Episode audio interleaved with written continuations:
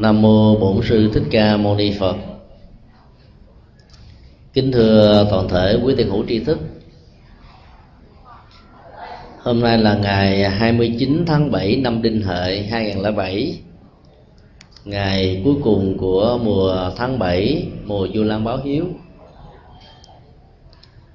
Và ngày hôm nay cũng là ngày à, tất cả tăng ni và Phật tử chùa Giác Ngộ bắt đầu vào à, lễ tưởng niệm. Cố hòa thượng viện chủ chùa giác ngộ thượng thiện hạ huệ. Lần thứ à, 15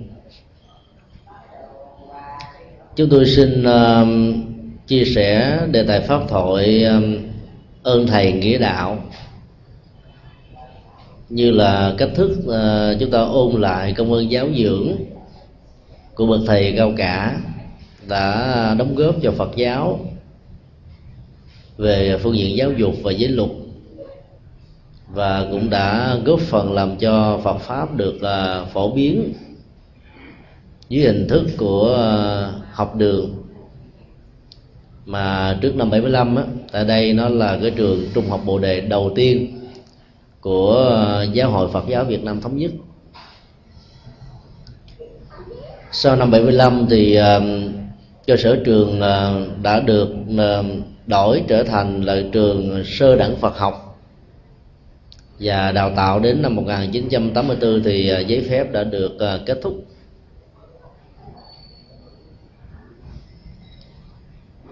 Ở trong truyền thống của Phật giáo đó, khi đề cập đến ơn thầy, thì chúng ta phải thừa nhận cái vế thứ hai đó là nghĩa đạo. Là bởi vì nhờ có thầy chúng ta biết được con đường à, đạo pháp. Rồi nhờ biết được đạo pháp đó, mình như được tái sanh lần thứ hai trong à, con đường hành trì và chuyển hóa tất cả những bận nhơ, tham, sân, si vốn có thể xuất phát ra hoặc là lời nói, ý nghĩ hay là việc làm cụ thể đối với những người phật tử tại gia thì cái ngày quy tam bảo tiếp nhận, quay về và nương tựa ba ngôi tâm linh, song song à, thực tập năm điều đạo đức, đó là cái ngày khai sanh ở trong đạo.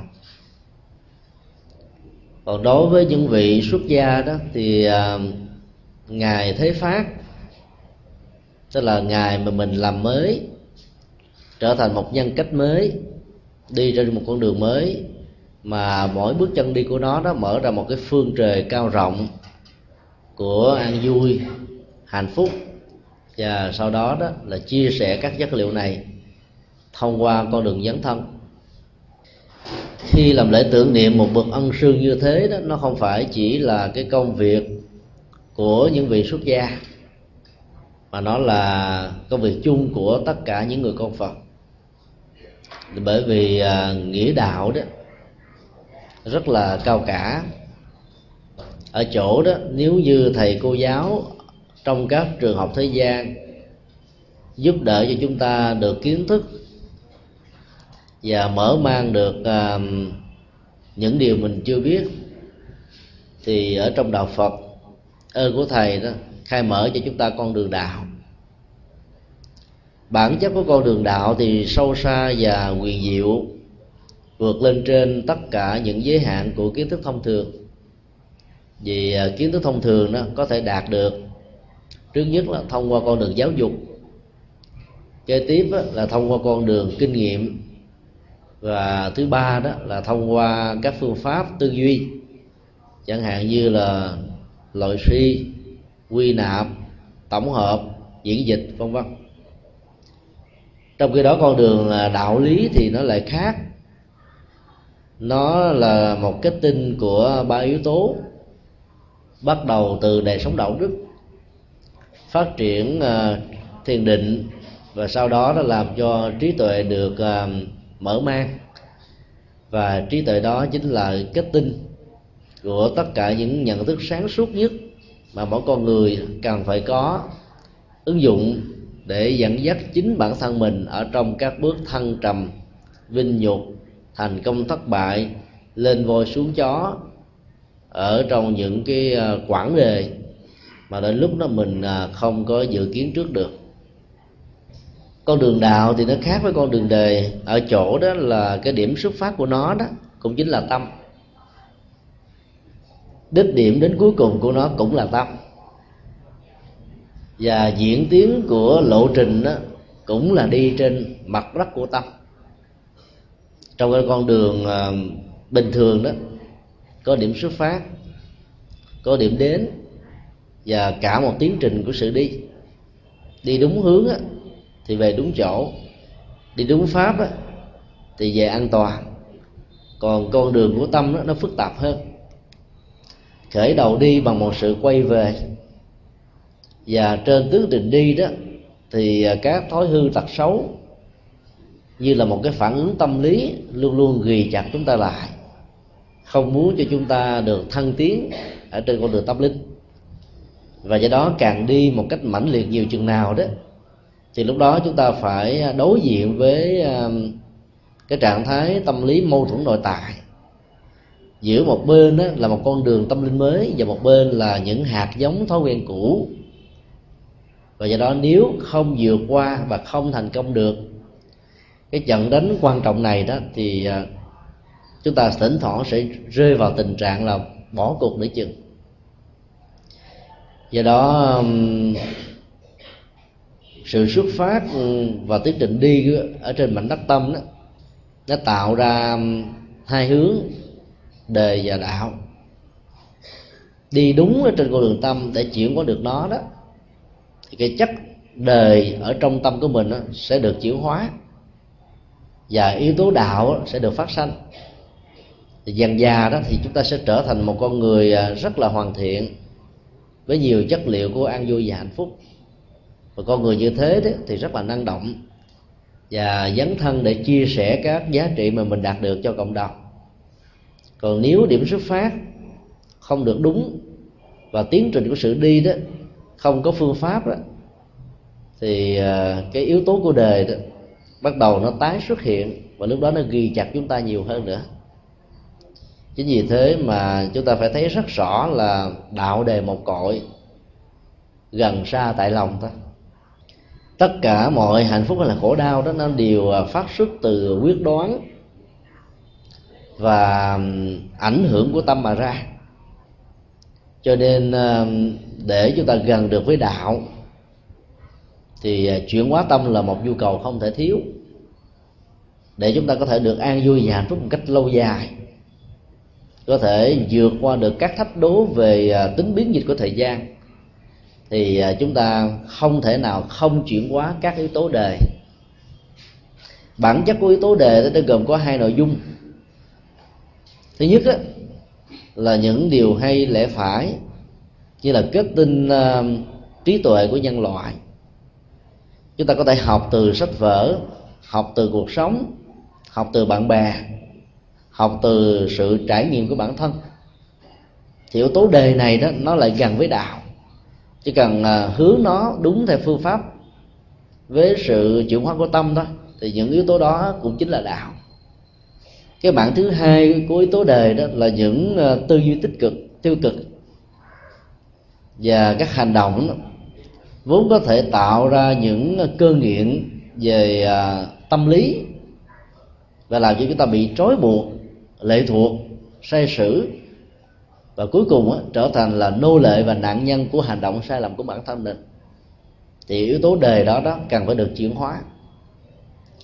Như vậy là để cho chúng ta thấy rõ được cái con đường đi đó thì à, những bậc thầy tâm linh sẽ là người dẫn dắt và hướng dẫn chúng ta ở trong cuộc đời để cho yếu tố đề với ý nghĩa xấu như vừa điêu đó, ngài được chuyển hóa từ đen trở thành trắng, từ tiêu cực trở thành tích cực, từ xấu xa đó trở thành là tốt đẹp và có giá trị cho bản thân mình.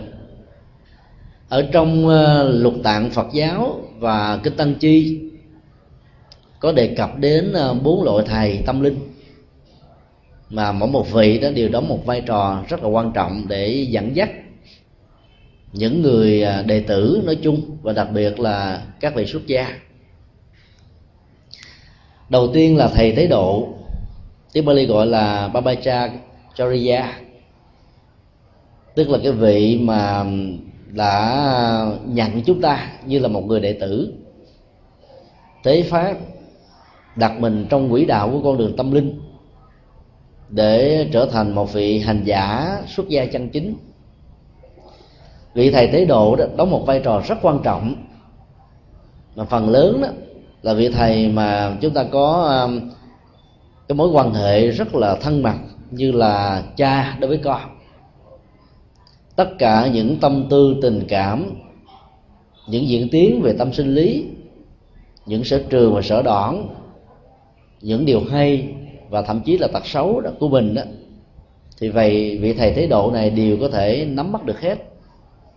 Và tùy theo cái căn tánh của mình mà vị thầy tới độ đó cho phép mình là xuất gia sớm hay là xuất gia muộn, hoặc là nhận mình là một đệ tử quy tâm bảo vào cái ngày rằm tháng giêng, tháng tư, tháng 10 hay tháng 7 hoặc là bất cứ một ngày nào là đều có cái nhân duyên và đều có một sự quyết đoán cả có rất nhiều người à, có thái độ và tính cách vội vã đó. Khi tìm đến được chùa, gặp được đạo, là muốn trở thành người xuất gia liền.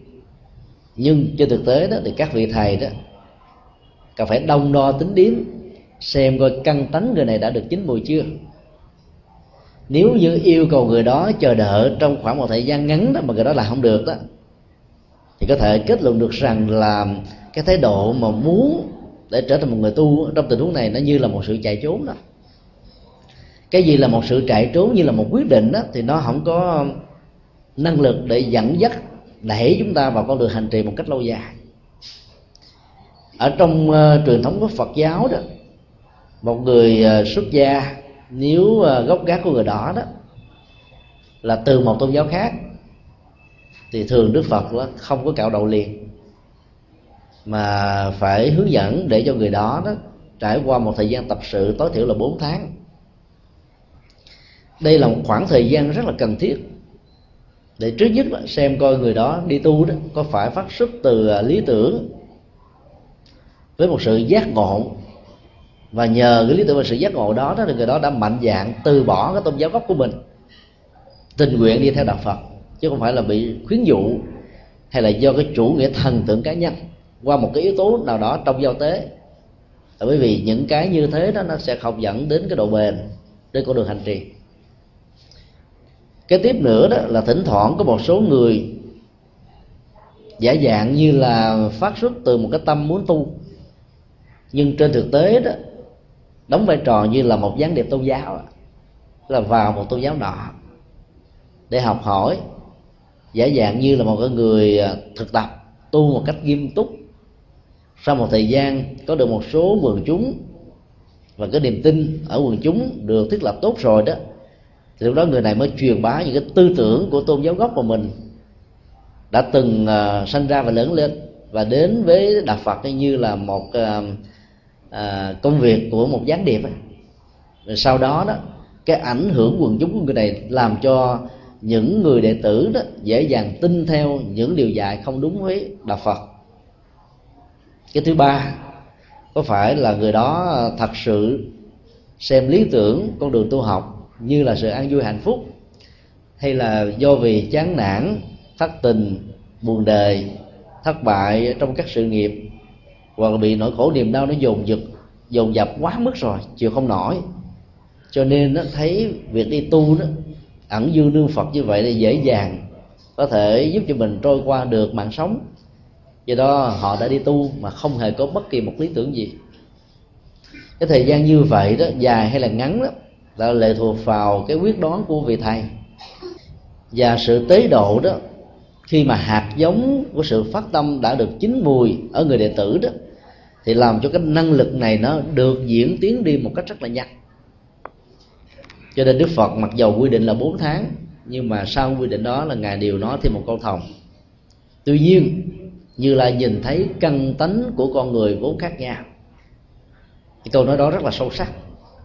Con người đó thì cần phải trải qua đúng thời gian 4 tháng. Nhưng có người đó nhiều đôi lúc là một năm hai năm ba năm bốn năm. Xem thật sự nó có chín mùi hay chưa. Có người đó chỉ vài ngày. Thậm chí có người vừa đến ngày hôm sáng thì chiều hoặc là ngày hôm sau đó là đã được cạo đầu. Do đó, đó chúng ta biết rằng cái căn tính đóng vai trò rất quan trọng. Có nhiều vị à, phát tâm đi xuất gia, thậm chí là đi à, tầm sư đó, đến cả vài chục ngôi chùa mà vẫn bị từ chối. Cái duyên đó đó, đôi lúc nó làm cho nhiều người à, chán nản thất vọng, nghĩ rằng có lẽ là mình không có được cái hạt giống lạc. nhưng nếu mà mình thật sự có lý tưởng đó, thì sự bị từ chối như thế đó, nó sẽ làm cho tâm nguyện của mình ngày càng lớn hơn và khi tiếp nhận được giáo pháp thông qua việc à, xuống tóc để trở thành một người tu đó, chúng ta cảm thấy trân quý cái điều đó vô cùng. Cái gì mà mình được một cách dễ dãi quá đó, tới lúc mình không có trân quý và do đó đó, mỗi nho nhỏ vẫn có thể làm cho mình bị bỏ cuộc nữa chừng chính vì vậy mà vị thầy tế độ đó đóng vai trò rất là quan trọng. Khi tế độ thì vị thầy thường đặt cho người đệ học trò của mình một cái pháp danh mà cái đó không phải là một sự tình cờ. Như là một hạnh nguyện như là một sự hành trì như là một uh, ước vọng cho người đệ tử của mình đạt được cái chất liệu mà nó được chứa đựng ở trong cái tên cái phong cách đặt pháp danh. Để phản ánh một ờ, nguyện ước hay là con đường hành trì đó là vốn phát xuất từ truyền thống của Phật giáo Đại thừa trong truyền thống của Phật giáo Nam Tông đó, thì người xuất gia được giữ nguyên tên thế tục. Chỉ thêm vào à, phía trước, là cái danh xưng ở trong Phật giáo như là sa di, tức là những vị chú tiểu mới tập tu. Sa di ni là những vị chú tiểu nữ, tức somanani sau à, vài năm thực tập, lãnh thọ những giới pháp rồi chuẩn bị làm một vị thầy. Rồi tỳ kheo hay tỳ kheo đi mà thôi. Do đó đó là cái cái yếu tố mà gửi gắm cái nguyện ước của ông thầy vào trong tên pháp danh của người học trò nó không có ở trong truyền thống của nam tông. Còn trong bắc tông đó đặc biệt là các truyền thống uh, tịnh độ và thiền thì vị thầy đã đắn đo chữ nghĩa rất là kỹ xem uh, hạnh nguyện căn tính sở trường của người học trò mà đặt cho một cái pháp danh và cái pháp danh đó đó làm thay đổi cả cuộc đời của người học trò. Chúng ta có thể học theo cái phong cách này để đặt cho con em của mình những dân xưng tên gọi làm sao cho nó đẹp và hay. Chúng ta đừng có bắt trước ờ, người Việt Nam ngày xưa ở trong truyền thống dân gian đó đặt tên cô tí cô tèo, hoặc là những cái từ mà nó không được đẹp. Về sau này khi lớn lên xuống danh tánh là nó mắc cỡ, tội nó thì bây giờ là yếu tố toàn cầu hóa đó đã làm cho các quốc gia đó liên đới hợp tác với nhau một cách à, rất là gần gũi. Và do đó đó nếu cha mẹ mà biết tiếng anh đó, thì cũng phải nên lưu ý một số từ có thể rất đẹp trong tiếng việt mà khi đọc ra tiếng anh là nó xấu vô cùng. Ví dụ như là cái chữ dũng đấy ở trong tiếng việt đó là một cái gì là hùng mạnh cứng rắn bản lĩnh bất khuất nhưng mà nếu mà mình à, đọc theo tiếng anh đó, tức là không có dấu trở thành đanh là phân là cức như vậy là mình đặt tên của một con của mình đó, ví dụ như nguyễn văn dũng ra nước ngoài cái ta đọc là nguyễn văn đăng. Thì như vậy là bạn bè sẽ cười lên liền. Do đó chúng ta phải đặt làm sao cho các cái tên gọi đó đó nó vừa đẹp về phương diện mỹ cảm mà nó vừa chứa đựng cái quyền ước của à, cha mẹ cho đứa con chứ đừng có đặt dân dân quá. Về sau này đó, cái tên đó nó nó làm cho đứa con đó nó có mặc cảm, hoặc là bị tự ti, không cảm thấy rằng là mình có được cái niềm tin để mình vươn lên ở trong cuộc đời. Thì những người phật tử tại ra khi đến với đạo nó cũng được à, đặt cho một cái pháp danh. Thì cái pháp danh đó đó là dựa vào à, 60% yếu tố của cái tên đời. Miễn làm sao cho nó ăn vần, ăn điệu với nhau cái nghĩa nó hay hơn. Nó dương với cái vế đói vậy nè cái vế thứ hai nó phải sâu sắc hơn cái vế đầu ví dụ như à, ai tên là nguyễn thị thu thảo. Thì thường với thảo nó đi với chữ hiếu không à? Người ta đặt là à, diệu hiếu hay là cái gì đó. Nó có một cái từ nó ăn khớp với lại cái tính cách như cha mẹ đã được đặt.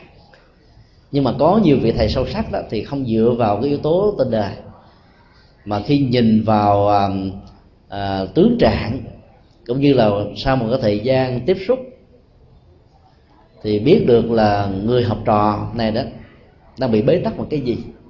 Ví dụ người đó đó có cái tánh là rất là keo thủ cho mình nhiều thì vị thầy sẽ đặt uh, cái tên là quản thí.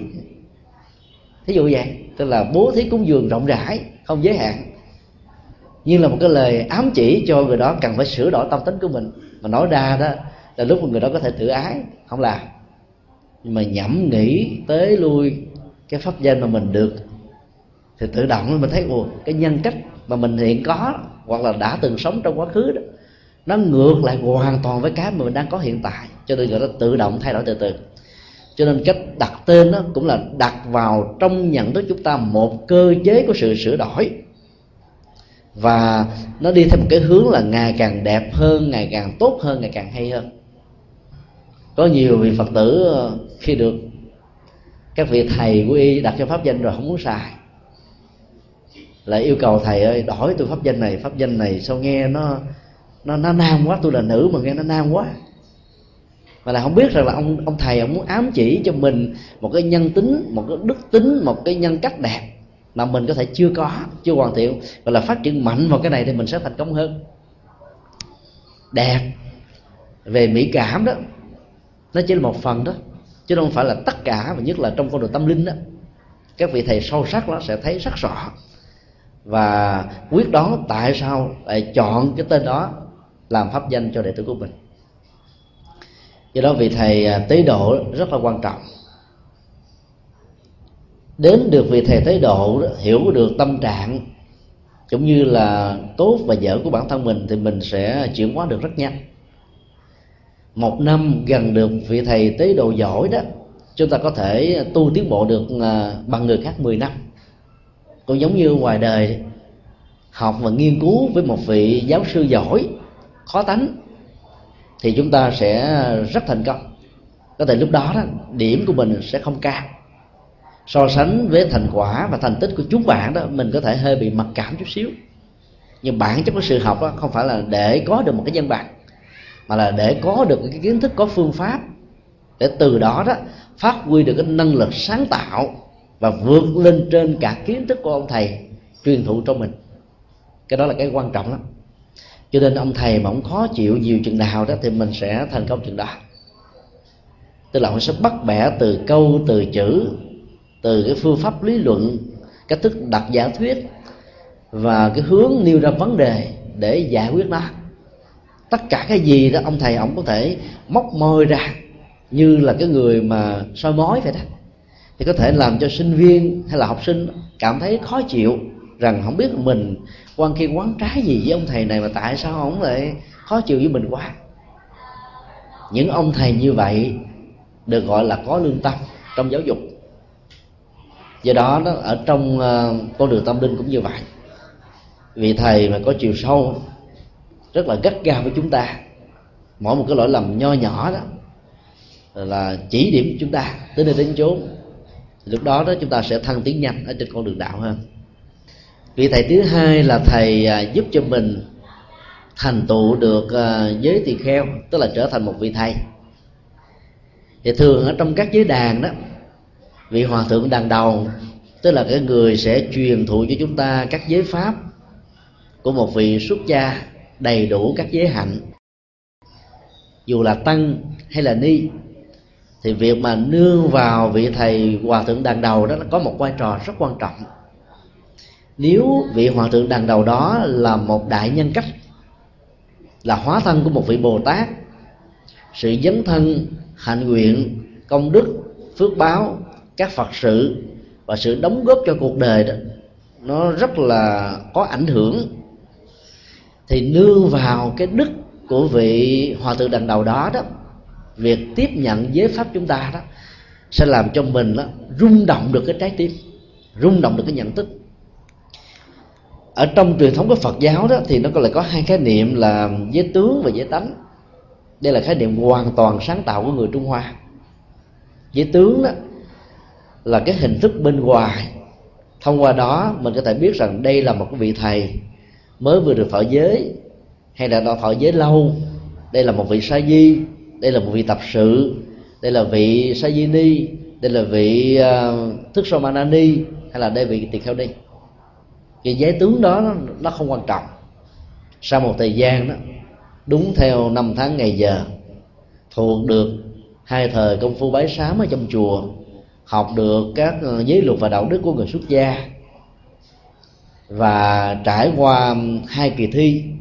Một kỳ thi viết và kỳ thi ờ, trả bài bằng miệng mà mình đạt được cái điểm từ trung bình trở lên đó thì chúng ta được chấp nhận để lãnh thọ giới pháp. Và lãnh thọ như thế được gọi là giới tướng. Ví dụ như ờ, các vị xuất gia sa di và sa di ni đó, khi được thọ giới đó sẽ mặc cái áo tràng màu lam giống như các phật tử. Và đắp lên một chiếc y đó, mặt sau của nó chỉ có một cái điều. Bởi vì cái chiếc y này tượng trưng cho cái à, thành quả công đức mà mình tu tập. Và nó trở thành như là một cái ruộng phước dành cho người tại gia gieo trồng, thông qua sự ủng hộ và các phương tiện cần thiết cho vị này phát triển và đi mạnh, thành công trong con đường tâm linh. Do đó là dựa vào cái chiếc y một điều và một cái chốt á, dài dài quắt ngược qua ở bên uh, phía lô tai cái tay phải đó. Thì chúng ta biết đây là cái vị mới đi một phần ba của con đường vẫn còn là trên con đường tập sự mà thôi. Còn đối với những vị nào mà cái y đó nó gồm có ờ, năm điều về chiều sọc đó và hai điều về chiều ngang đặt ở vị trí so le lẫn nhau cho đến là bảy điều chín điều thì chúng ta biết đây là vị tỳ kheo mới bắt đầu thọ giới ở trong vòng 10 năm trở lại thôi. Và nhìn thấy vị nào mà 21 điều 23 điều 27 điều thì mình biết được đây là hòa thượng. Tuổi đời đó tối thiểu là từ 65 trở lên. Có nhiều vị đến uh, thượng thọ tức là đại hòa thượng từ 75 trở lên mới bắt đầu đắp những chiếc kia như vậy. Cái đó nó được gọi là giới tướng và mình lãnh thọ từng điều khoản đạo đức. Ví dụ như là vị tỳ kheo đó thì có 250 điều khoản đạo đức. Rồi à, vị tỳ kheo đi đó thì có 348 điều khoản đạo đức. Thì những cái điều khoản như vậy đó nó được gọi chung là các điều khoản giới tướng đó. Tiếp nhận cái đó đó chỉ cần uh, thông qua một cái giới đàn là chúng ta có thể có. Còn cái phần mà giới tánh là rất quan trọng. Là bởi vì đó có những cái bên ngoài hình thức đó, chúng ta không hề có vi phạm vẫn trở thành là trang nghiêm đỉnh đạt đàng hoàng đứng đắn đẹp đẽ. Phật tử và thai nhân nhìn vào đó có thể phát sanh được cái mỹ cảm từ cái cách đi đứng nằm ngồi như là quan nghi tới hạnh. Nhưng mà bên trong của người đó, đó thỉnh thoảng vẫn còn có những cái tâm niệm vẫn còn có những cái suy nghĩ hoặc là có những cái tâm trạng buồn chán khổ đau giận tức và những cái thái độ tâm lý âm tính mà bên ngoài không ai biết thì như vậy là về phương diện giới tánh cái chất liệu tâm linh của người này nó chưa đạt được. Là bởi vì đó, người đó mới sống ở một cái phần bên ngoài, còn bên phần tâm không có. Do đó đó là mình nương vào các vị hòa thượng đàn đầu đạo cao đức trọng đó, thì cái năng lực này đó, lúc mà tiếp nhận cái phần giới tướng đó, chúng ta có rung động thật sự. Cũng giống như là một người nữ đó, hay là người nam đến cái ngày đến hôn đó, cảm thấy mình sung sướng và rung động thật sự cái trái tim của mình nó giống như mình là nó bước qua một cái giai đoạn mới rất là có ý nghĩa về đời sống ờ, khế ước hôn nhân. Hai người khác nhau về tâm sinh lý cá tánh rồi lại hòa hợp với nhau để nỗ lực trên từng bước của đường đời thì cũng tương tự như vậy khi mình mình lãnh đồng một cái giới tướng để từ đó mình phát huy được cái giới tánh á thì chúng ta phải có cái rung cảm thật sự về phương diện nhận thức. Cái ngày hôm đó chúng ta cảm thấy là mình hạnh phúc chưa từng có trong cuộc đời nó có những cái rung chuyển về tâm lý, về nhận thức. Mỗi khi chúng ta nghe cái tiếng trống trỗi lên, lòng mình cảm thấy hăng hoan vô cùng. Và mình đang có cảm giác rằng mình đi trên con đường này như là một lý tưởng để làm một cái phận sự, một cái trách nhiệm vô cùng to lớn và quý báu. Thì lúc đó đó, chúng ta mới có thể đạt được cái phần giới tánh. Tức là mình tiếp nhận giới bằng cả trái tim, bằng cả nhận thức, bằng cả một sự rung chuyển làm mới hoàn toàn cái cấu trúc tâm sinh lý của mình trước đây. Thì người nào mà trong cái ngày mà lãnh thọ giới pháp mà có được một sự rung chuyển như thế đó thì sau này mới có thể làm đạo lâu dài được. Còn lơ lơ láo láo thì không có thể thành công. Cho nên à, cái nhân cách và giá trị tâm linh của của hòa thượng đàn đồng hoặc là vị uh, a xà lê để mà tiên sướng uh, giới tánh đó, xin tư sướng giới tướng để chúng ta nương vào đó để đạt được giới tánh đó, cũng đóng một vai trò tương tự như vậy. Do đó trong các giới đàn đó từ thường à, người trung hoa việt nam đó, dùng một cái từ rất hay. Tuyển phật trường. Đây là môi trường tuyển các vị phật trong tương lai. Tức là một vị xuất gia đó vốn đã có cái chất liệu phật tính làm thế nào để cái chất liệu đức phật đang nằm ngủ trở thành một đức phật được đánh thức và thông qua việc tiếp nhận đế tướng để phát huy được cái giới tánh một cách trọn vẹn nhất để người đó mở tâm, khai trí, dấn thân, hành đạo, lệ mình, ít người. Và do đó phải nâng cái giá trị tâm linh bằng cách là phải tuyển chọn thật là một nghiêm túc các vị giới sư trong tam sư và thất chứng, để cho cái giới thể của những người ờ, tiếp nhận giới pháp này tức là giới tử, đạt được ở mức độ sâu nhất của đạo vì thầy thứ ba được gọi là thầy y chỉ. Thầy y chỉ có hai tình huống. Thứ nhất là vì thầy bổn sư của mình đã qua đời, cho nên là mình là phải đi sống ở một ngôi chùa khác, hoặc là có thể tiếp tục ở ngôi chùa mà mình đang à, cư trú. Nhưng mình lại nương vào một vị à, đạo cao đức trọng ở nơi đó, hoặc ở một nơi khác để nhờ vào sự hướng dẫn của vị này đó mình có thể à, có được một cái bước đi vững chãi và thăng tiến trên con đường tâm linh hơn.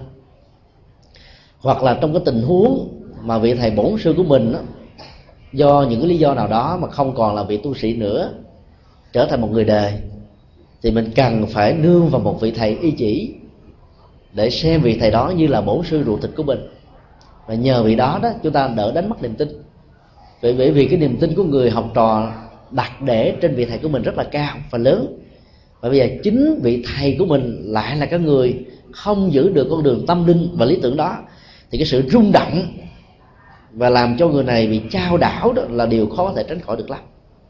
Do đó trong tình huống đó chúng ta phải à, nhanh chóng đi tìm một vị thầy khác để nương tựa.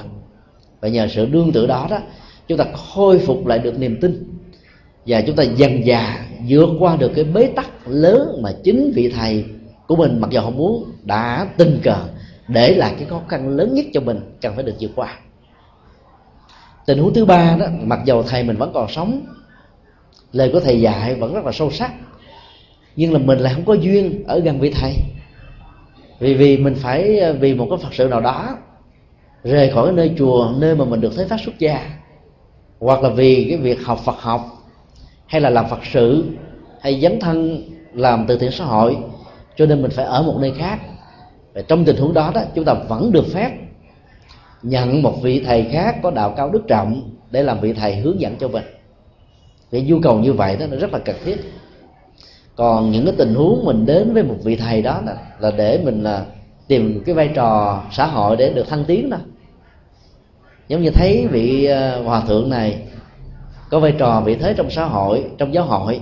Cho nên mình tới làm đệ tử, để sau đó mình ăn ké, hưởng ké, cái cái ảnh hưởng xã hội và ảnh hưởng giáo hội của hòa thượng đó. Thì rõ ràng sự y chỉ như vậy đó là một sự lợi dụng. Chứ không phải phát xuất từ à, cái tâm muốn tu, muốn học, để mình chuyển hóa mình ở phương diện này hay một phương diện khác. Do đó đến với một vị thầy y chỉ đó, là chúng ta phải đặt ra hai tiêu chí quan trọng. Thứ nhất là cái chất liệu tâm linh của vị đó. Cái thứ hai đó là cái chất lượng chất lượng đóng góp của vị đó trong cộng đồng. Có rất nhiều vị thầy đó có thể đạt được cái giá trị tâm linh, nhưng do vì cái quyển ước, đó là tiếp độ người hữu duyên. Và do vậy mà có con đường dấn thân để lệ lạc cho quảng đại đa số là không có. Thì có những vị thầy đó, mặc dầu cái giá trị tâm linh đó vẫn chưa đạt được như là ngang với những bậc thánh hoặc là, là trên con đường để chứng đạt được những giá trị tâm linh cao cấp đó. Nhưng mà con đường dấn thân về phật sự làm lợi lạc cho cộng đồng thánh nhân thông qua con đường văn hóa giáo dục từ thiện xã hội. Nói chung thì chúng ta vẫn có thể xem đây là một mẫu thầy lý tưởng để mình có thể nương tựa và tìm kiếm những cái giá trị à, đóng góp cũng như là khích lệ của vị thầy đó. Để mình cố gắng mình trở thành vị thầy đó ở trong tương lai hoặc là có thể hơn vị thầy đó trong tương lai. Cho nên nương tựa với mục tiêu như thế đó thì à, chúng ta sẽ có thể học hỏi được rất nhiều điều hay. Có nhiều vị thầy à, thấy rất rõ rằng là mình không có năng lực và không có bàn tay nuôi đệ tử. Cho nên đã gửi gắm đệ tử của mình cho một vị thầy bạn có thể lớn tuổi hơn mình, có thể nhỏ tuổi hơn mình, làm vị thầy y chỉ của đệ tử của mình. Và mình biết rằng đó là cái việc học tập của người đệ tử đó dưới vị thầy này đó sẽ làm cho người đệ tử đó, thăng tiến xa hơn rất là nhiều khi mà học trực tiếp đối với mình. Chúng ta thấy đức phật thích ca của mình ấy, là một nhân cách rất là vĩ đại. Ngài giảng kinh thuyết pháp như là một nhân vật lịch sử. Ấy thế mà trong cái a di đà là ngài giới thiệu những người nào hữu duyên đó với đức phật a di đà về pháp môn tịnh độ niệm phật nhất tâm bất loạn để chuyển hóa tâm linh để làm cho tâm được vắng lặng nhẹ nhàng thư thái trong mọi thân biến của cuộc đời. Như vậy là đức phật thích ca đã gửi gắm các đệ tử của ngài cho đức phật a di đà với tư cách như là vị thầy y chỉ. Chúng ta thấy là thường đó chúng ta có tính cách là bảo thủ. Ai đến với mình là học trò của mình rồi đó mình không muốn người học trò đó đi qua chùa khác hay là tiếp xúc với một vị thầy khác hay là trở thành đệ tử của những vị thầy khác ở những ngôi chùa khác ở những pháp môn khác con đường tâm linh của nhà phật là không có hẹp hòi như vậy. Mà khuyến tấn chúng ta đó cho phép người học trò của mình không chỉ học ở một mình mình mà học còn nhiều càng nhiều càng tốt ở những vị thầy tâm linh khác. Là bởi vì cái mục đích của vị thầy đó là làm thế nào mang lại niềm vui và hạnh phúc cho đệ tử của mình. Cho nên nếu như mình không có đủ thời gian để chăm sóc không có đủ uh, cái cái cái sở trường để ờ, điều ờ, điều trị những cái thói hư tật xấu ở người học trò, thì mình có thể gửi gắm cho một vị thầy khác làm công việc đó thay thế cho mình. Chúng ta biết là là trong Phật giáo nó có nhiều vị thầy hy sinh suốt cả cuộc đời làm công việc giáo dục mà không hề độ người xuất gia. Bởi vì vị vị thầy đó biết rằng là mình không có cái cái bàn tay để nuôi đệ tử xuất gia. Xuất gia 10 người, ra đời hết chín. Hoặc là còn lại đó thì cũng không nên thân, nên phận gì cho nên đó là muốn dành trọn thời gian và tâm huyết của mình cho con đường giáo dục Phật học, để mình nuôi và giáo dục cho đệ tử của các vị thầy khác được thành công. Những nhân cách như vậy đó để những vị thầy y chỉ mặc dầu đó. Là có người đến để nhận vị thầy đó làm thầy, có vị không nhận, nhưng mà trong tâm vẫn xem vị đó như là thầy. Thì vị thầy đó vẫn được xem như là thầy y chỉ. Thì cũng nhờ những con người dấn thân như vậy đã phát nguyện không hề nhận làm trụ trì bất kỳ một ngôi chùa nào. Bởi vì làm trụ trì thì phải có trách nhiệm. Vừa giao lưu tiếp xúc với các giới chức, xã hội, rồi vừa làm cái công việc dâu trong họ, bởi vì bá tánh chín người, hàng trăm ý chứ phải mười ý. Làm được hài lòng người này có thể không thỏa thích ở người khác. Và để cho tất cả mọi người cùng quan hỷ, không bị đụng chạm đến tự ái không làm cho người đó trở nên cống cao, ngã mạng về những cái thành tích đóng góp của mình là cả một cái nghệ thuật của sự quá đạo. Do đó đó là có nhiều vị là tình nguyện ở chúng thôi. Tức là lặng lẽ, không cần mừng chúng bá thánh gì biết. Chỉ là cái công việc giáo dục cho những vị xuất gia ở các trường Phật học, với tư cách là một vị một vị thầy y chỉ tại đó mà thôi. Sống một cuộc đời rất là mẫu mực để nhờ sự mẫu mực mình, làm trở thành một cái bài học rất là sống động cho những người ờ, xuất gia trẻ nương theo đó để mà trở thành một nhân cách lớn trong tương lai. Vị thầy thứ tư đó là vị thầy giáo thọ. Vị thầy ý chỉ và vị thầy giáo thọ giống và khác nhau ở hai điểm. Về phương diện giống đó là thầy giáo thọ và thầy y chỉ đều làm chung một công việc là giảng dạy, hướng dẫn, thế cho vị thầy bổn sư những công việc cần thiết về phật sự, về phật pháp về hành trì về dấn thân về phục vụ cho đệ tử của người khác chứ không phải là đệ tử của mình. Sự khác nhau giữa vị thầy giáo thọ và thầy à, y chỉ là nằm ở chỗ đó. Đối với vị thầy y chỉ đó thì cái người học trò đến đó, thông qua một cái lễ là thỉnh vị thầy này chấp nhận nhận mình là đệ tử nương tựa để học hỏi và hành trì.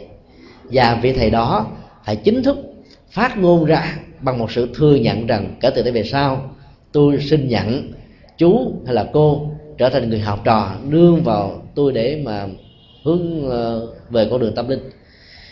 Thì cái sự ờ, phát nguyện của người học trò và sự đồng thuận của vị thầy như thế đó sẽ làm cho vị thầy đó trở thành là vị thầy y chỉ và người đến cầu pháp đó được xem là đệ tử y chỉ. Còn đối với vị thầy giáo thọ đó thì vị thầy đó không cần có ai đến đến với mình, xin mình làm thầy. Và công việc của mình đó là giảng dạy một cách vô tư, không hề có thiên vị, không hề có phân biệt đối xử, không hề à, bận tâm đến số lượng nhiều hay là ít những người khán thính giả đến nghe, đến học với mình. Mà mình truyền trao Phật pháp bằng cả trái tim, bằng cả nhiệt huyết, bằng cả lý tưởng. Mình làm bằng cả tấm lòng của mình giàu cho hoàn cảnh, môi trường, điều kiện có thuận lợi hay không thuận lợi. Thì vị thầy giáo thọ như thế đó, vẫn tiếp tục làm cái phận sự của mình trong nhiều cái cái cái bối cảnh nghịch và thuận khác nhau. Chúng tôi rất may mắn là đã được học ờ, đến năm sáu vị thầy giáo thọ như vậy.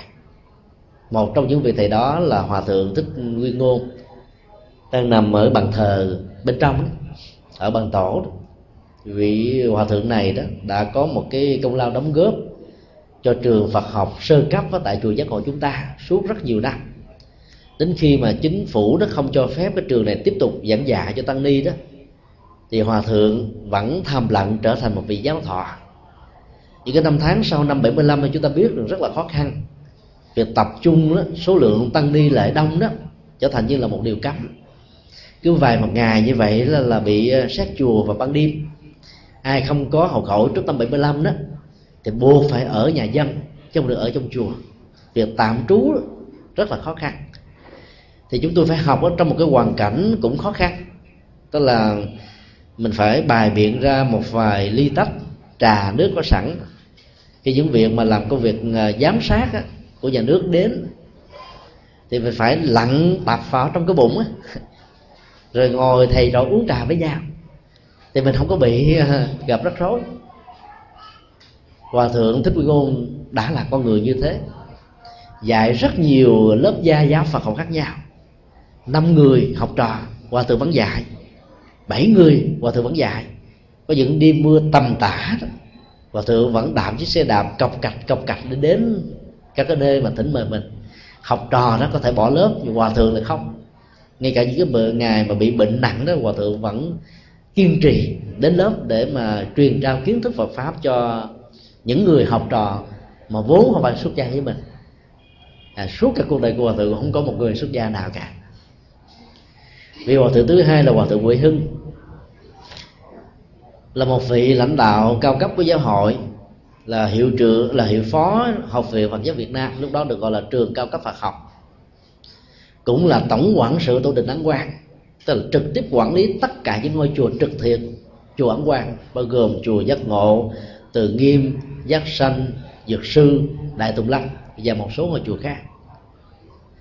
Thì những năm tháng mà khó khăn nhất đó tất cả mọi trường lớp bị đóng cửa thì hòa thượng đã mở những cái lớp Phật học dạy à, những kinh điển đại thừa. Tại tu viện Huệ Quang đối diện với Đầm Sen. Và một tuần như vậy hòa thượng dạy đến ba ngày à, từ hai tiếng cho đến ba tiếng đồng hồ. Dạy bằng cách là đọc từng chữ hán viết lên trên bảng để cho người học trò của mình đó là biết được chữ hán rồi sau đó hòa thượng mới phân tích chiều sâu về ứng dụng. Rồi hòa thượng là cho phép á, học trò của mình giải bài những hiểu biết của mình để hòa thượng lắng nghe điều chỉnh những điều chưa được hoàn thiện. Mà hòa thượng bằng một tấm lòng kiên nhẫn của một vị rất là hiểu biết cái tâm trạng của những vị xuất gia trẻ. Cái thao thức những cái khó khăn thậm chí những cái bế tắc mà cần phải vượt qua. Cho nên nghe từng điều nghe với tất, tính cách cũng như là một vị một người cha lành hiểu được tâm trạng của những đứa con không hề quở trách không hề la mắng để cho người học trò đó được quyền phát huy cái phần sáng tạo lớn nhất của mình. Và nhờ học với hòa thượng và chúng tôi đã mạnh dạn được cái phần sáng tạo ở trong việc học Phật pháp. Nên hòa thượng khuyến khích chuyện đó. Mỗi khi mà đến lớp học đó, hòa thượng yêu cầu phải trình bày, trả bài đó. Trước khi học bài mới phải trả bài. Trả bài, đọc cái phần âm hán việt xong rồi nói cái đại ý. Cái phần ứng dụng của nó là mỗi người phải trình bày một cách khác nhau.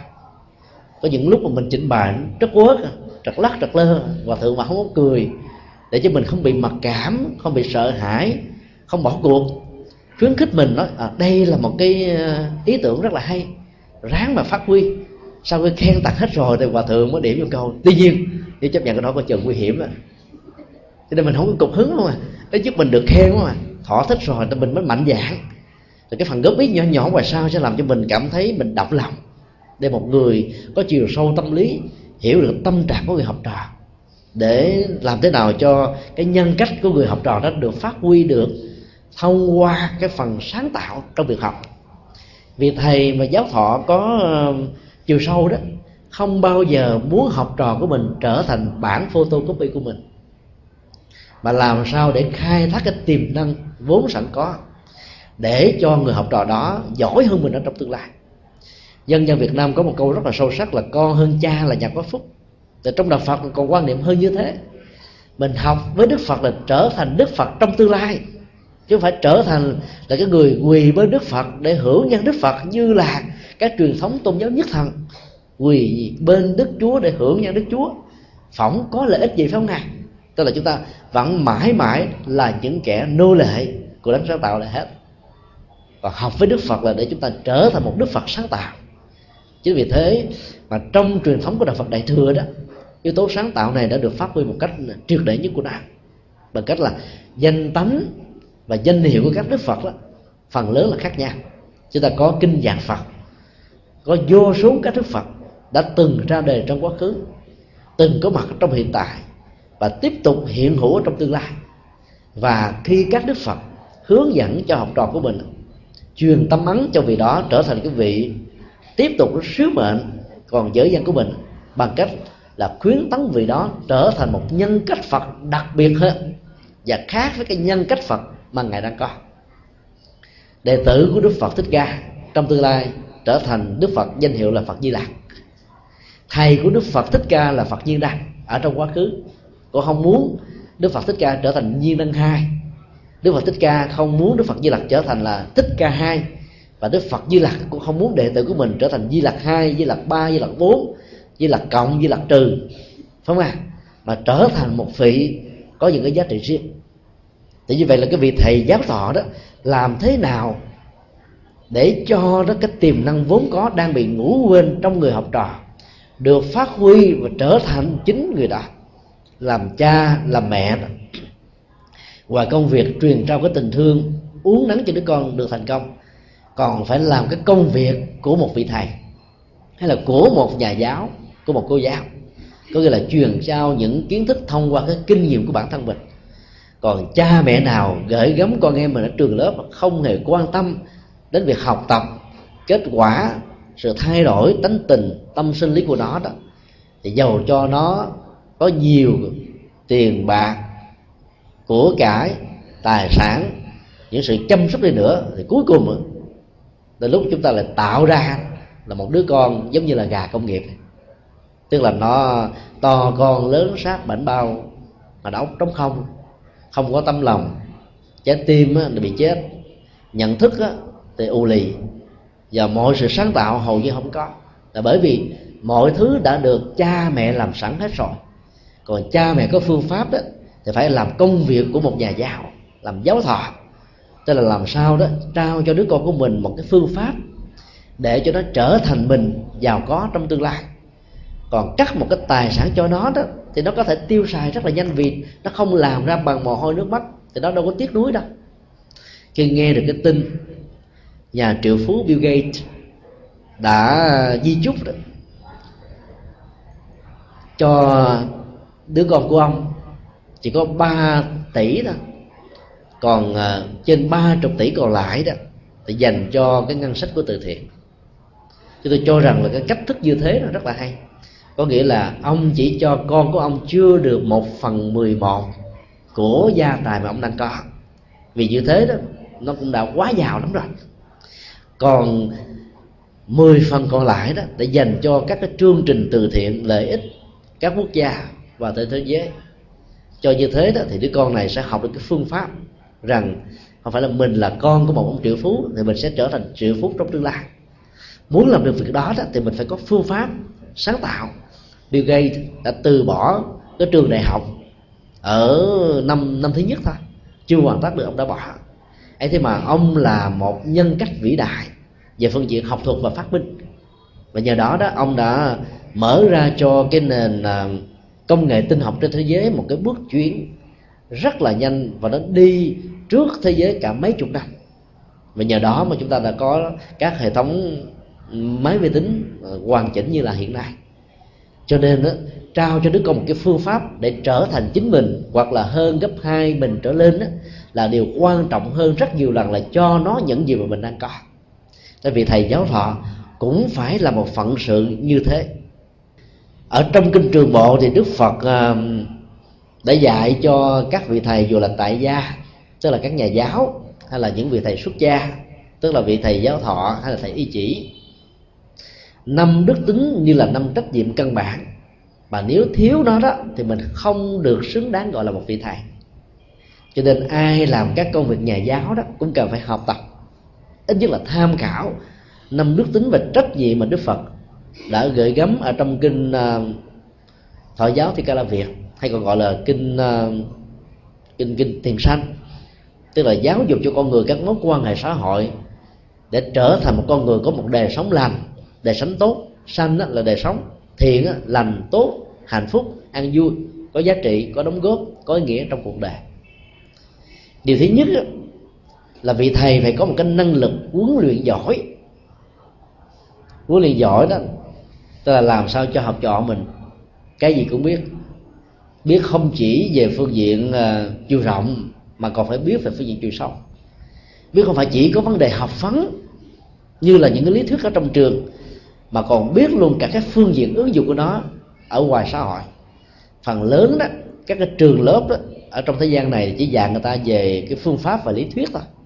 Còn phần ứng dụng là một chuyện hoàn toàn khác. Cho nên kết quả là có nhiều người đổ đạt rất là cao về phương diện kết quả. Nhưng khi ra trường đời đó thì hoàn toàn bị thất bại vì người đó không hề có bất kỳ một kinh nghiệm hay là kiến pháp, kiến thức phương pháp luận gì về việc ứng dụng và biến những học thuyết đó trở thành ra những sự thật ở trong cuộc đời. Cho nên huấn luyện như thế không được gọi là huấn luyện giỏi. Ở trong phật giáo nó cũng có những cái trường mà việc đưa người vào đó học và tu đó sau khi tốt nghiệp ra đó thì hầu như việc gì cũng biết. Đối với ờ, các ni trường đó, chúng tôi ờ, cho rằng là chùa từ nghiêm đó là một trong những ni trường giỏi. Thứ hai là chùa dược sư. Tại hai ni trường này đó, đã có một cái thành tích vì các vị sư bà, các vị ni sư tại đây đó, đã là những con người đa hệ, đa năng, tức là cái gì cũng làm được.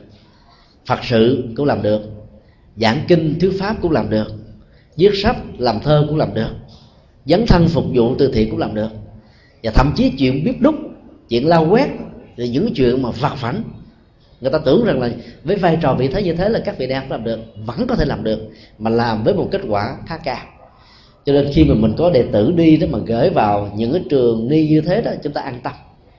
Có thể là học trò của mình sẽ rất là vất vả. Hầu như là không có một cái khoảng thời gian nào trống ở trong một ngày. Ba giờ rưỡi khuya là phải thức dậy. Sau đó là 4 giờ công phu 5 giờ lại phải học Phật pháp 6 giờ là điểm tâm rồi sau đó là chấp tác ai đi học các trường Phật học tự ghi ở lại thì phải làm chấp tác làm các công việc Phật sự ở trong chùa. Để thông qua đó đó mình thiết lập được chánh niệm tỉnh thức gắn liền với pháp môn hành trì. Rồi chiều uh, nghỉ trưa khoảng chừng một giờ là dạy học rồi làm các công việc được phân công. Rồi đến tối là tụng kinh bái sám. Trước khi đi ngủ thì ngồi thiền. Rồi cuối cùng đó là thức dậy thật là sớm mà không cần phải nhắc nhở. Thì hầu như cả trong một ngày như vậy đó là tâm của một vị hành giả luôn luôn được gắn liền với sự hành trì. Ở tại Đài Loan đó thì có rất nhiều cái trường lớp Phật học như thế. Một trong những cái trường mà nổi tiếng nhất về sự gắt cao này đó là hệ thống Phật Quan Sơn thế giới.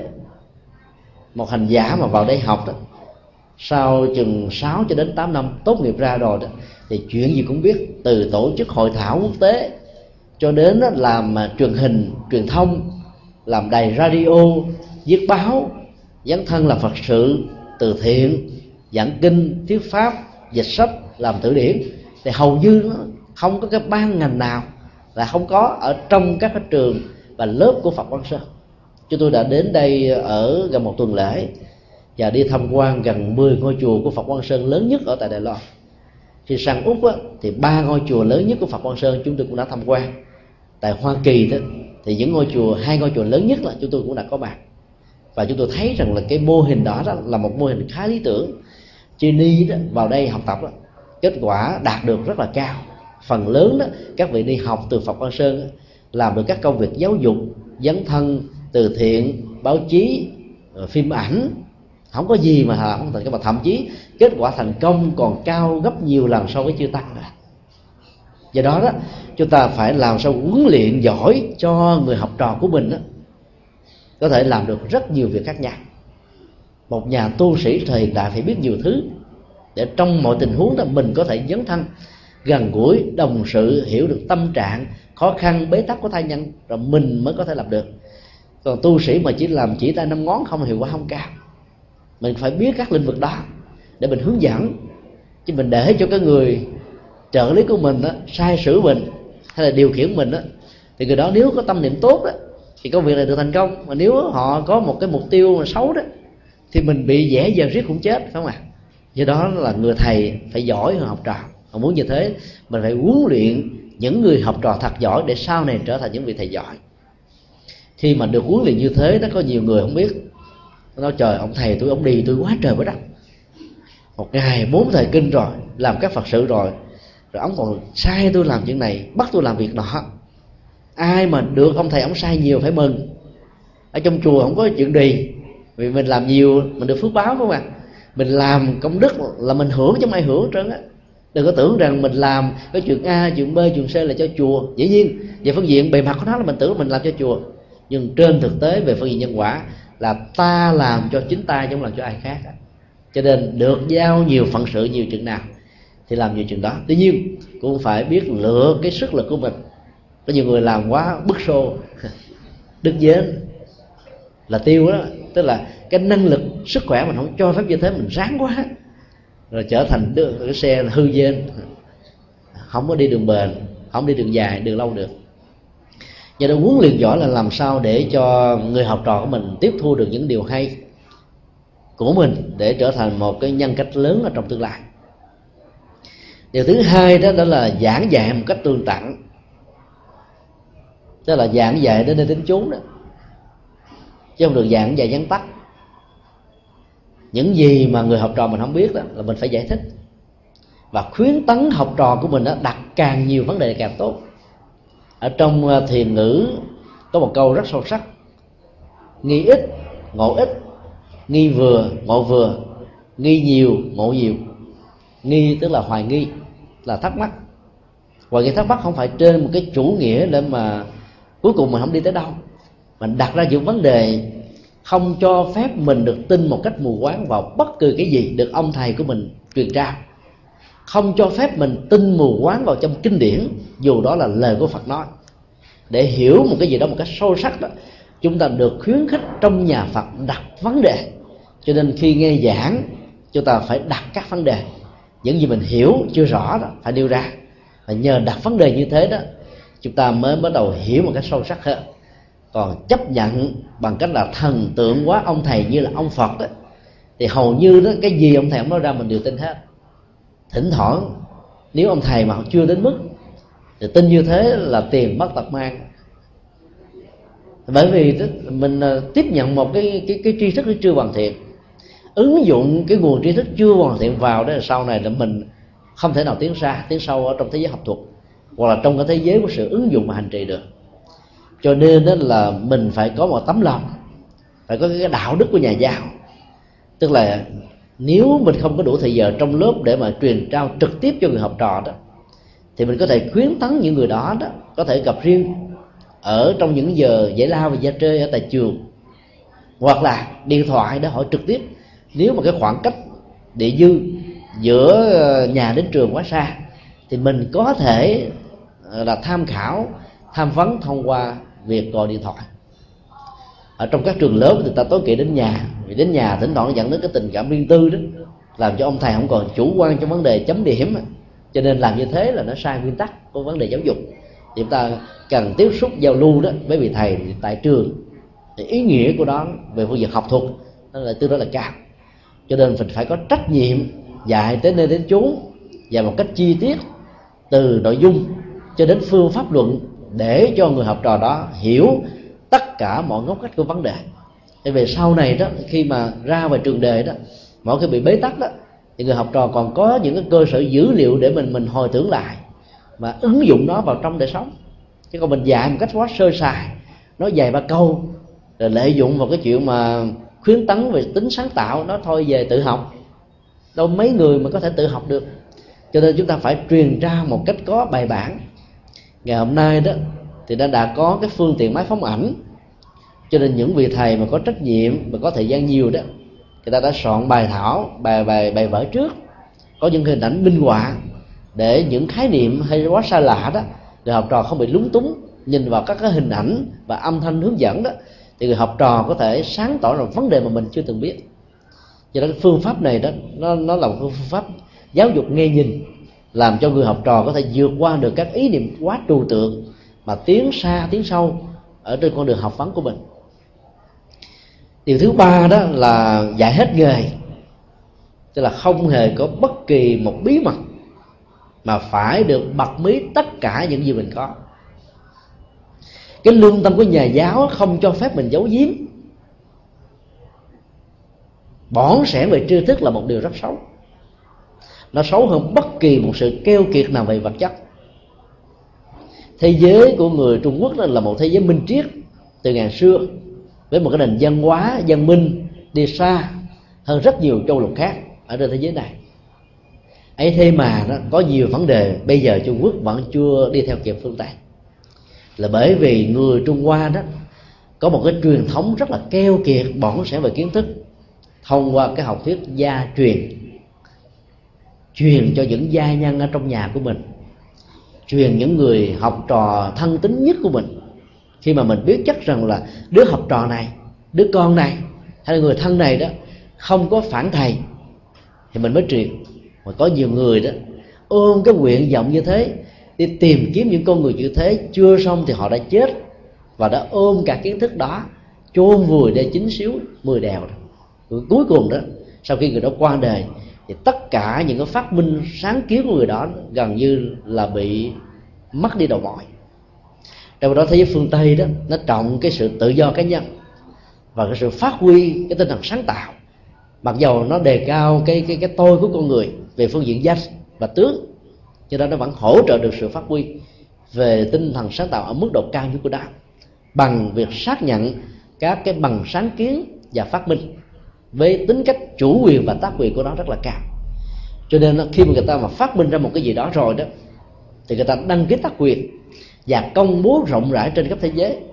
Do đó đó, thay vì đó, mình phải mất ba chục năm để nghiên cứu một vấn đề. Thì bây giờ đó, chúng ta chỉ học có một tiếng đồng hồ là có thể hiểu được ngọn nguồn và ứng dụng được nó. Và do đó, chúng ta rút ngắn được cái khoảng cách tri thức mà trước đây ông bà tổ tiên của chúng ta phải mất hàng thế kỷ mà vẫn chưa được. Và cũng từ cái phương pháp ừ, phát huy sáng tạo và ghi nhận sáng tạo bằng những cái dân bằng sáng kiến mà cái kiến thức của con người đã được truyền bá một cách rất là rộng rãi. Cho nên đó, ở trong kinh đức phật đã nói như thế này tất cả những gì ngài dạy đó nó rõ một một cũng như là chúng ta nhìn con mắt vào trong lòng bàn tay mình thấy từng hoa văn từng tiểu tiết từng cái đường chỉ một cách rõ ràng, không có cái gì là giấu giếm ở trong cái cái cái bàn tay, nắm lại như thế này. Do đó, chánh pháp của đức phật là không có bí mật. Những gì được tôn xưng là đây là bí truyền, thì chúng ta biết rằng nó là ảnh hưởng các truyền thống tôn giáo khác, chứ không phải của đạo phật. Vì đạo phật đó là đạo đem lại ánh sáng vào những nơi nào có bóng tối. Dựng đứng lại những gì đã bị ngã xuống lật ngửa lên những gì đã bị ấp xuống, để cho người trí có thể nhìn thấy, để cho người mù có thể sáng suốt, để cho người điếc có thể được nghe, để cho người khổ đau được an vui và hạnh phúc. Đây là các đặc điểm được nêu ra rất rõ một cách nhiều lần ở trong kinh tạng Bali và các kinh tạng đệ thừa nói chung. Cho nên chúng ta biết rằng Đức Phật không hề giấu giếm bất kỳ một cái gì mà ngài biết. Nhưng ngài rất là khiêm tốn ở chỗ đó. Tất cả những gì mà ngài truyền thụ cho chúng ta ngài không nói rằng là ngài là tác giả phát minh ra đó, mà trên thực tế về phương diện lịch sử ở trong hành tinh của chúng ta, thì ngài chính là người phát minh. Ấy thế mà ngài nói rằng là chánh pháp đó, nó có sẵn. Các đức phật quá khứ đã đi qua, bây giờ ngài là người may mắn nhất ở trên hành tinh này, đã tình cờ đi đúng được cái con đường chánh pháp đó. Cũng giống như một tòa lâu đài do vì chiến tranh mà tất cả mọi người ở đó đã chết cho nên tất cả ngọc ngà châu báu những vật quý giá trong tòa lâu đài này đã bị chôn vùi ở trong uh, rừng sông tại bởi vì những cái cây cổ thụ lâu năm đó nó có thể cao vài chục mét. Rừng rú rừng rậm như thế làm cho chúng ta không nhìn thấy được cái tòa lâu đài. Còn giống như cái tháp bồ đề đậu tràng ở tại bồ đề đậu tràng Bodh Ấn Độ đấy ta biết là là là là cả mấy cả cả hàng trăm năm kể từ khi cái thời anh trị đó người ta mới phát hiện được rằng là nó có một cái tháp quyên dạng như vậy. Kể từ khi đạo hồi, là chủ nghĩa hồi giáo đã xâm chiếm đất nước Ấn Độ vào thế kỷ thứ 13 cho đến lúc mà anh đô hộ Ấn Độ đó, thì hầu như người ta không biết đến đạo Phật. Và cái tòa tháp cao bốn mươi mấy mét như thế mà không có ai biết cả.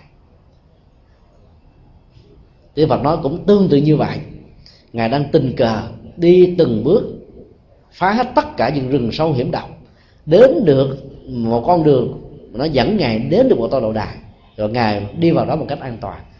Công việc của ngài như là một người chỉ đường hướng dẫn cho chúng ta đi đúng được cái con đường đó một cách ngắn nhất với thời gian uh, với với cái kết quả cao nhất mà thôi. Thì đó chúng ta biết là ngài đã dạy chúng ta hết cái nghề tâm linh dạy chúng ta hết tất cả những pháp môn hành trì. Không có bất cứ một cái gì ngài ngài ngài biết và ngài giấu giếm chúng ta cả tuy nhiên, ở trong kinh tương ưng đó, thì ngài có đưa ra một ánh dụ, đó là cái thế giới tri thức mà ngài biết đó là giống như là những chiếc lá ở trong một cái rừng lá. Còn những gì mà ngài chưa dạy chúng ta đó, là những chiếc lá trên tay. Tuyên bố như vậy không có nghĩa là ngài giấu giếm những thứ mà ngài biết không truyền lại cho chúng ta.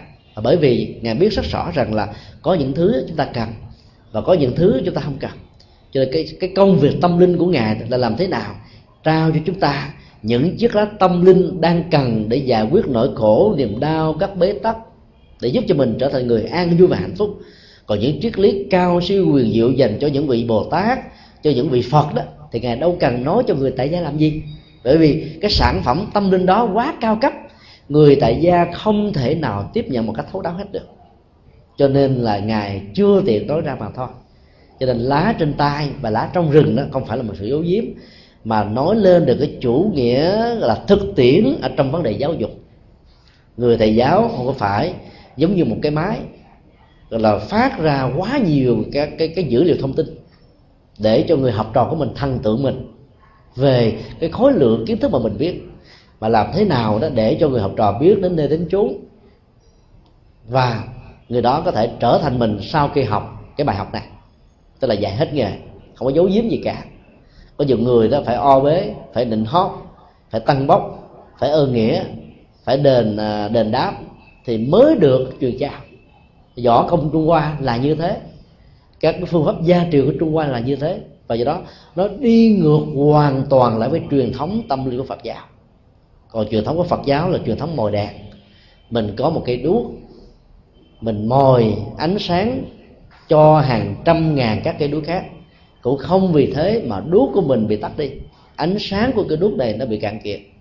Càng thắp sáng các ngọn đuốc, thì cái công việc dẫn đường và soi lối của mình đó là càng được thành công.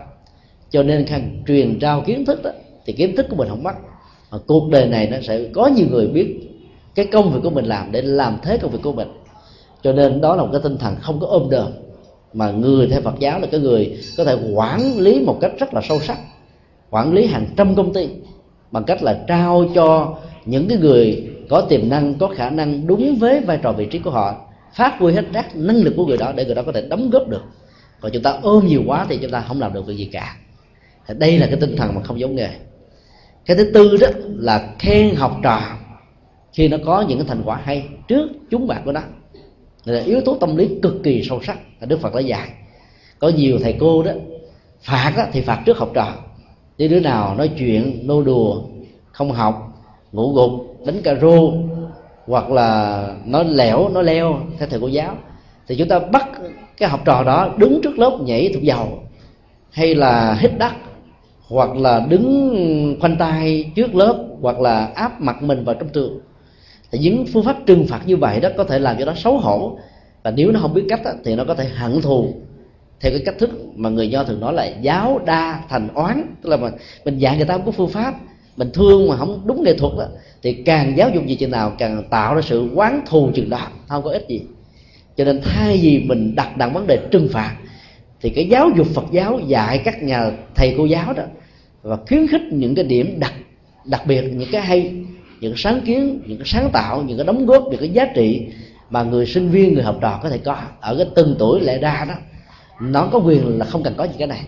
Cho nên khi phát huy được cái năng lực đó đó thì người học trò sẽ phấn chấn trở thành một cái nhân cách rất là sâu sắc ở trong tương lai. Là bởi vì ngay từ nhỏ đó là ông thầy cô giáo đó đã biết truyền trao cho nó những cái cái kỹ năng tốt. Và sau này nó học được cái đức tính này cho nên đó, nó không màng không thèm nhìn tới những cái xấu mà nó chỉ bận tâm vào những cái tốt mà thôi. Cho nên khi giao lưu tiếp xúc với tha nhân với cộng đồng với bạn bè nó tìm những cái hay để tán dương để tìm những cái tốt để tùy hỷ để tìm những cái hoàn thiện để truyền bá để tìm những cái ờ, lệ lạc đó để đồng tình. Thì con người như thế là con người rất là năng động và tích cực. Còn nếu không khéo đó thì chúng ta trở thành một con người rất là tiêu cực. Thì đâu đó, thì vạch lá tìm sâu. Thì lâu đó là vạch lưng cho người ta thấy. Rồi những người như vậy suốt cả cuộc đời sẽ không bao giờ có cơ hội để đóng góp cho bất kỳ ai. Bởi vì làm như vậy đó thì tình thân thiết ngày càng xa và sự hận thù ngày càng lớn cho nên đó, khuyến tấn bằng cách là khen tặng những thành công và giá trị của người học trò sẽ làm cho người học trò đó vẫn tin rằng là cái con đường họ làm cái lý tưởng mà họ đi đó nó đúng nó phù hợp. Và điều thứ năm đó bảo bọc và chăm sóc. Cái phần bảo bọc đó nên liên hệ đến vật chất nên liên hệ đến uh, tất cả những gì mà người thầy có thể hỗ trợ. Còn chăm sóc đó liên hệ đến tình cảm và tinh thần. Tức là một người thầy cô giáo đó vừa làm người truyền trao kiến thức mà cũng phải vừa là cái người giống như cha lành mẹ hiền. Chứ không có bao giờ đi ngược lại bằng cách là học trò, phải đúc lót của mình, buộc học trò phải đến học thêm k hai k ba ở nhà. Thì mình mới cho cái đề trước để học trò đó là được điểm cao. Thì nhờ đó là những người khác nó mới đổ số theo học. Làm thầy cô giáo như thế thì không có lương tâm à, đánh mất tư cách. Và do mình truyền trao một cái cá tính rất là xấu, đó là ngay từ thời nhỏ, còn ở trên ghế nhà trường mà nó đã bắt đầu biết là hối lộ móc ngoặt thì về sau này cái tính cách đó, đó sẽ làm cho nó bị hư hư và không thành công trong tương lai. Cho nên làm thầy cô giáo đó là ngoài cái phần à, à, có tình cảm có tình thương một cái sâu sắc như là cha mẹ ruột như là từ mẫu thì còn phải là là tặng biếu cho học trò của mình đó. Cái, cái phần bảo mật là như thế. Cho nên đó là làm thế nào để cho cái nghề nhà giáo đó, nó phải là cái nghề được tôn trọng. Dạy một người mà có thể nuôi cả một gia đình. Chứ đừng phải là một cái nghề mà bây giờ phần lớn người ta khi nghe hỏi làm nghề gì ta nói tôi làm cái nghề bạc bẽo nhất. Thì mình biết rằng đó là nghề nhà giáo. Thì nhà giáo giờ lương thấp quá, không đủ sống. Rồi nhà giáo phải được ờ, chia ca để mà giữ xe cho học trò. Ai dạy buổi sáng thì giữ xe buổi chiều. Ai dạy buổi chiều thì giữ xe buổi sáng. Thỉnh thoảng giữ xe vào ca đêm. Ờ, chúng tôi đã học ở trường ờ, Trần Cải Nguyên rất nhiều năm. Và nhiều thầy cô giáo của chúng tôi từ đó, thời thời cái thời cái thời đó đó là là đều phải phân công và dành dành nhau để có cơ hội được giữ xe, chứ bằng không làm sao đủ tiền để mà sống. Cho nên đó là cái chính sách của quốc gia về giáo dục làm thế nào để phải tăng lương cho thầy cô giáo. Và nhất là các giáo sư đại học để cho những người này đã dành cả tâm huyết, thời gian, công sức của mình cho việc nghiên cứu và phát minh ra những cái mới. Không bao giờ để cho kiến thức của mình bị lạc hậu. Mà muốn làm như thế thì người đó phải rảnh rỗi. Không bận tâm về kinh tế hay là bất cứ một công việc nào khác. Ở những quốc gia tiên tiến về giáo dục chúng ta thấy là thầy cô giáo chỉ cần dạy một ca là đủ sống nè. Có nhà lầu, có xe hơi, có các phương tiện đủ đầy vào một tác phẩm nào đó có giá trị có thể là bán tác quyền lên đến hàng hàng trăm ngàn đô. Có những quyển sách đó, tác quyền đó là vài triệu đô la. Chúng ta thấy làm nghề nhà giáo đâu có bạc bẽo phải không ạ? Nó là cái nghề mở mang kiến thức và làm cho xã hội ngày càng phát triển. Nơi nào mà giáo dục không được đầu tư đó thì nơi đó đó con người sẽ khó được hạnh phúc lắm. Khó được tiến bộ và khó được phát triển bền vững. Do đó là muốn cho có hai đức tính bảo bọc và chăm sóc đó thì chúng ta phải hỗ trợ cho các nhà giàu các phương tiện vật chất tiện nghi đủ đầy để họ mới có thể làm cái sứ mệnh quan trọng nhất có ý nghĩa nhất về phương diện đạo đức và xã hội. Kính chúc tất cả được an lành và cố gắng uh, sử dụng các đức tính của uh, một vị thầy cô giáo mà đức phật đã dạy trong kinh thiện sanh để ứng dụng trong đời